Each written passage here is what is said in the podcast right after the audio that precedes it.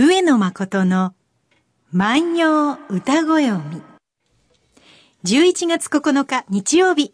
皆さんおはようございます。毎日放送アナウンサーの上田悦子です。毎週日曜日のこの時間は皆さんと一緒に万葉の世界を楽しんでいきたいと思います。私たちに万葉時代のちょっぴりいい話を聞かせてくださいますのは、奈良大学教授の上野誠先生です。先生おはようございます。おはようございます。今回が先生501回目の放送となりました。はい、前回ね、500回を迎えましたということでお話をさせていただきまして、はい、えー、プレゼントを。そうですね。先生の本をプレゼントさせていただくことになりましたら、たくさんのおはがきをいただきました。はい、ありがとうございます。ありがとうございます。こちらで5人の方を当選と決めさせていただきました。発表します。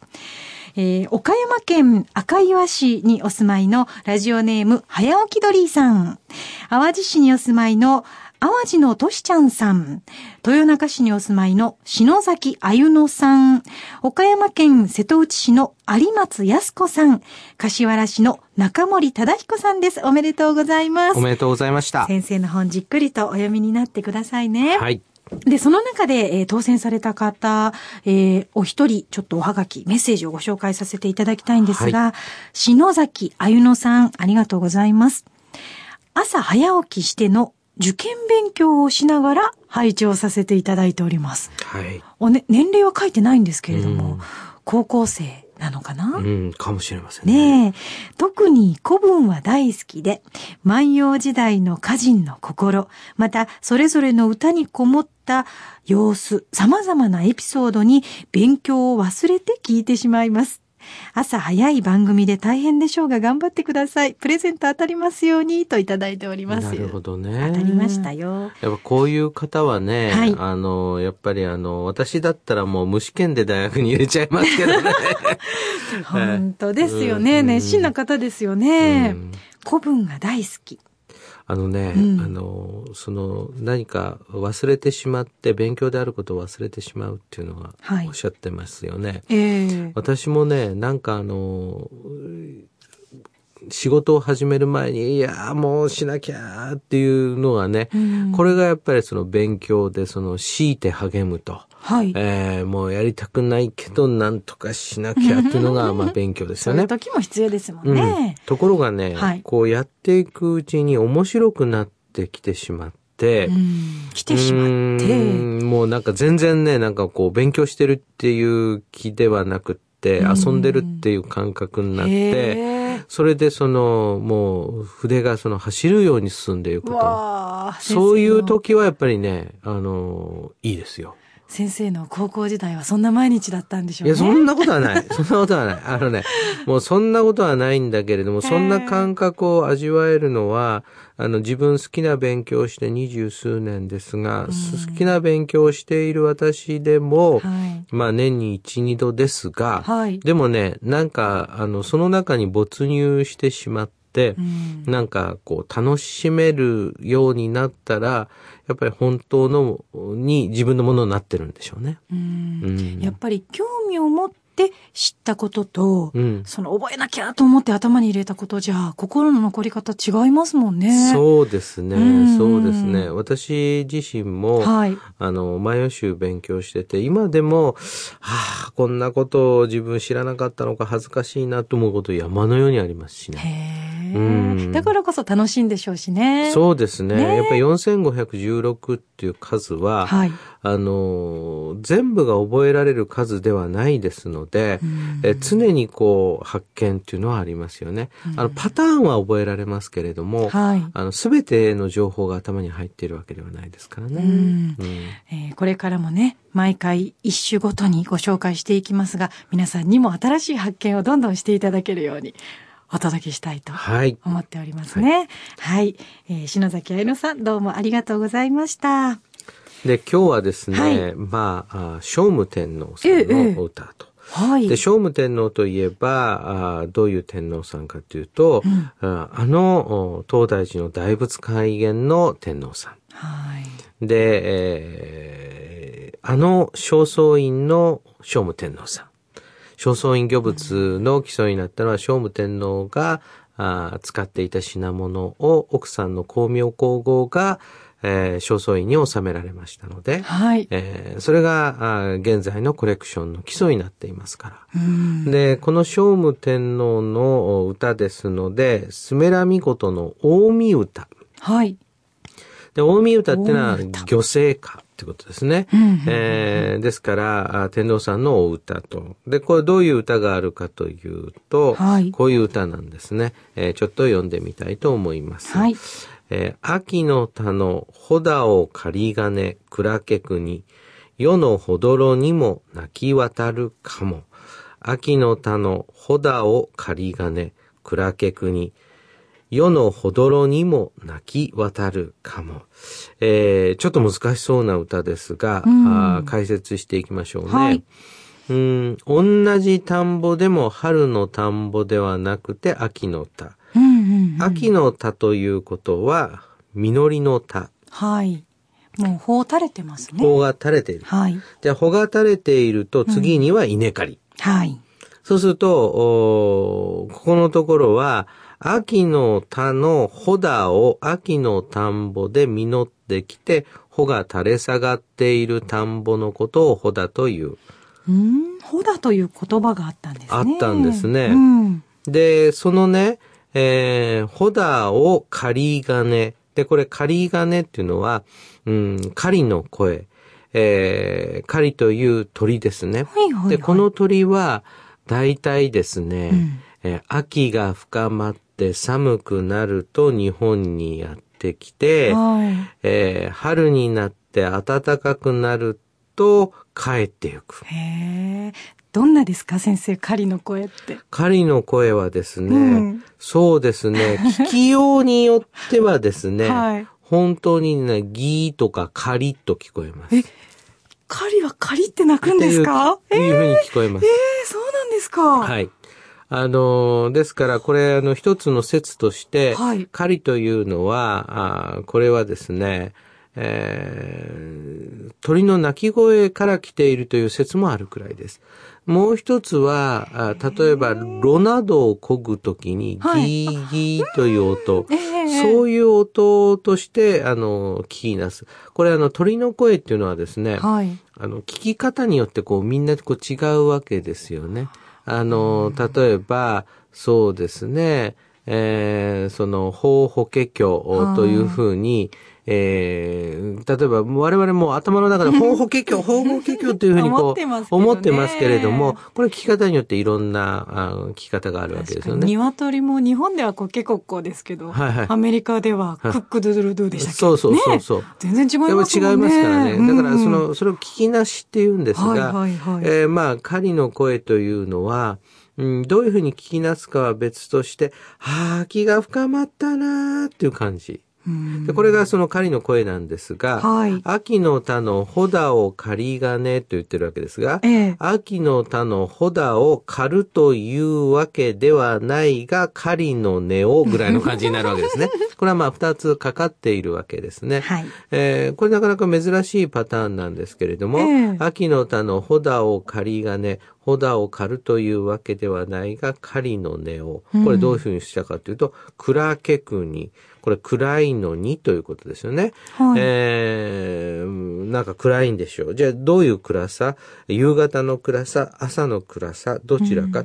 夜のほどろにもと出てきます。で、夜のほどろっていうのはですね、うーん、これ夜が明けてゆく時の様子を夜のほどろにというふうにこう、えー表現しますから、えー夜のほどろにもという場合には、まあ明け方で、うん、どうでしょう。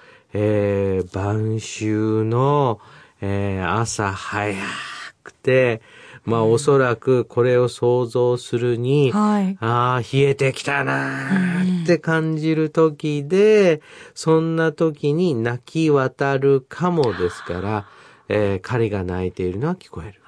うん。明け方まだ日が出てくる前って本当に冷えますよね。うん一日で一番冷えますよね。そうそう。ねということはね、はい。うーん、秋が深まる、秋が深まると言ってるんだけれども、うんそれは9月よりも10月、10月よりも11月ですよ、はい現在で言うとえね。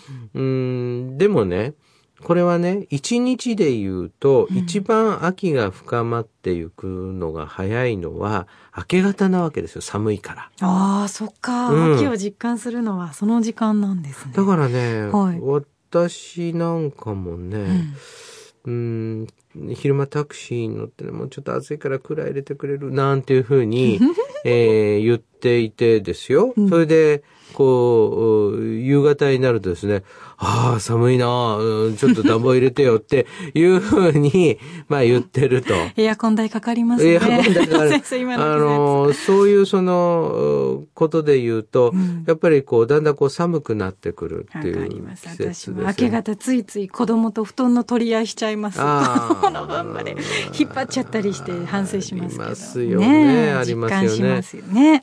その、一日の中でもその寒暖の差が非常にこう大きい。はいでそうするとね、うん、この歌、まあ、どういうことを言っているかというと、うんいやー、秋が深まってきましたね、と。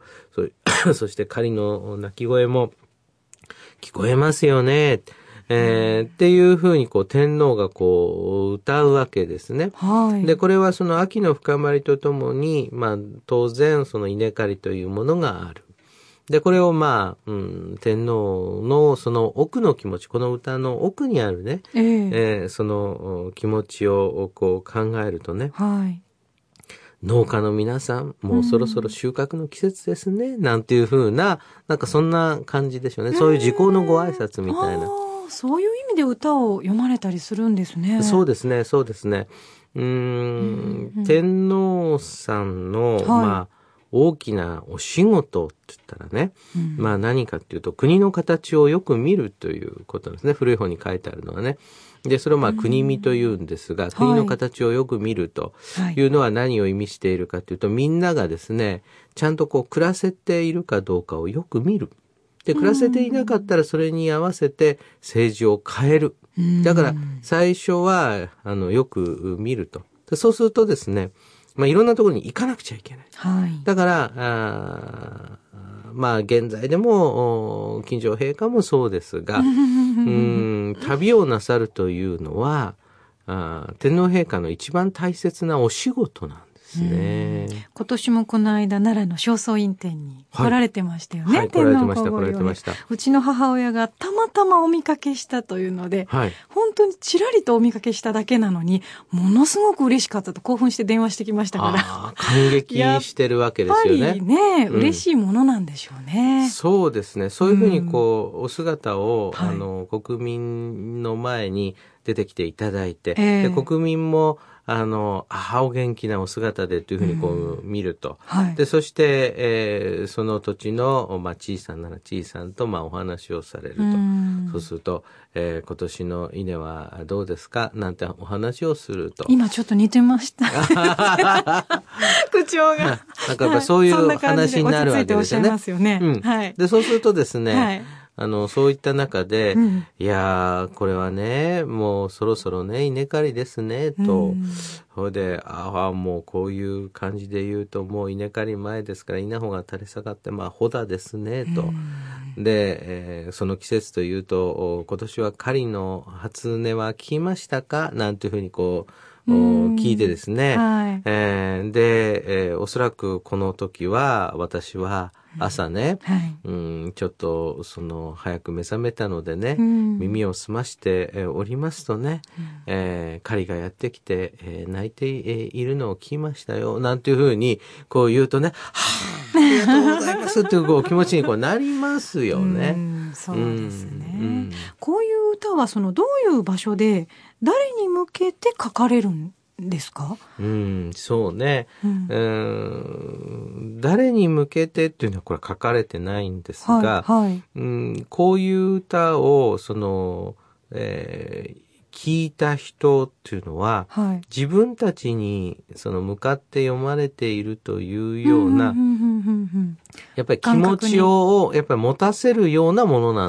でしょうね。なるほど、うん、あの、ね、天皇陛下がうんうんうん秋の深まりを感じられたのだというね、といというふうにこう伝えられると、はい。あ自分たちも一生懸命稲刈り頑張らなきゃというふうにこう思わせる。なるほど。でそういうのが一つの、うーん、まあ古代のその天皇と、これちょっと、えー難しい言い方になるんですが、はい君、天皇のことを君と言いますね。君主の君ですはい。ね。はい。で、えー一般の人々のことはその家来にあたりますから、臣、えーこういうのを君臣関係と言いますけれども、その君臣関係といった時には、はいこういうようなそのお声をかける、いたわりのお声をかけていただき、それに応えるというような、そういうものが、まあ一つの古代の、まああり方ですよね。ううんんそうやって、あの、お言葉をかけていただいたと思ってから食べる新米はまた格別の美味しさだったんでしょうね。。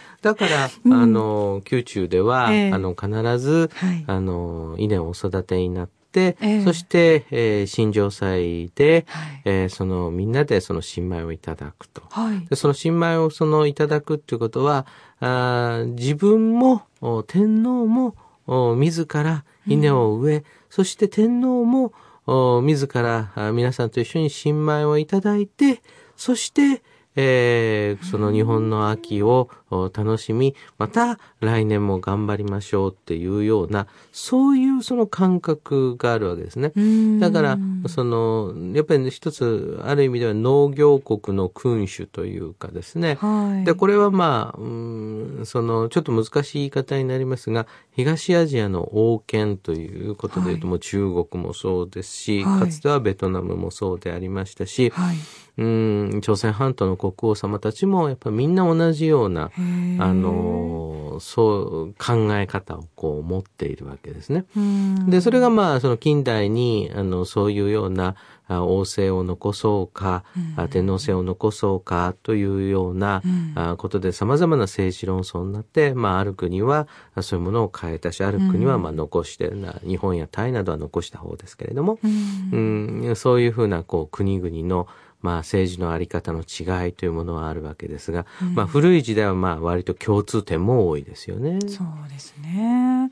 この新米の季節、収穫の季節はやっぱり、あの、日本人にもアジア人にとってもうん大切な、そうですね。まあ一つの区切りなんでしょうね。ねそんな秋の深まりを感じてほしいと思います。はい。秋の田の穂だを借り金、蔵けくに、世のほどろにも泣き渡るかも。秋の田の穂だを刈るというのではないが、狩りの声を暗い夜の明け方に聞く。今日は牧野八1539番の歌をご紹介いたしました。聖武天皇の歌。皆さんはどんな風にお聞きになったでしょうか？えー皆様から上野先生に聞いてみたいことや番組の感想など何でもお寄せいただきたいと思っています。番組でご紹介させていただいた方には番組特製ポーチをプレゼントいたします。宛先です。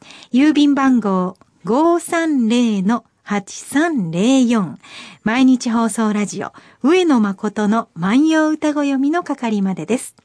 メールアドレスは、歌ごよみ、アットマーク、mbs1179.com です。それでは、また来週です。さよなら。さよなら。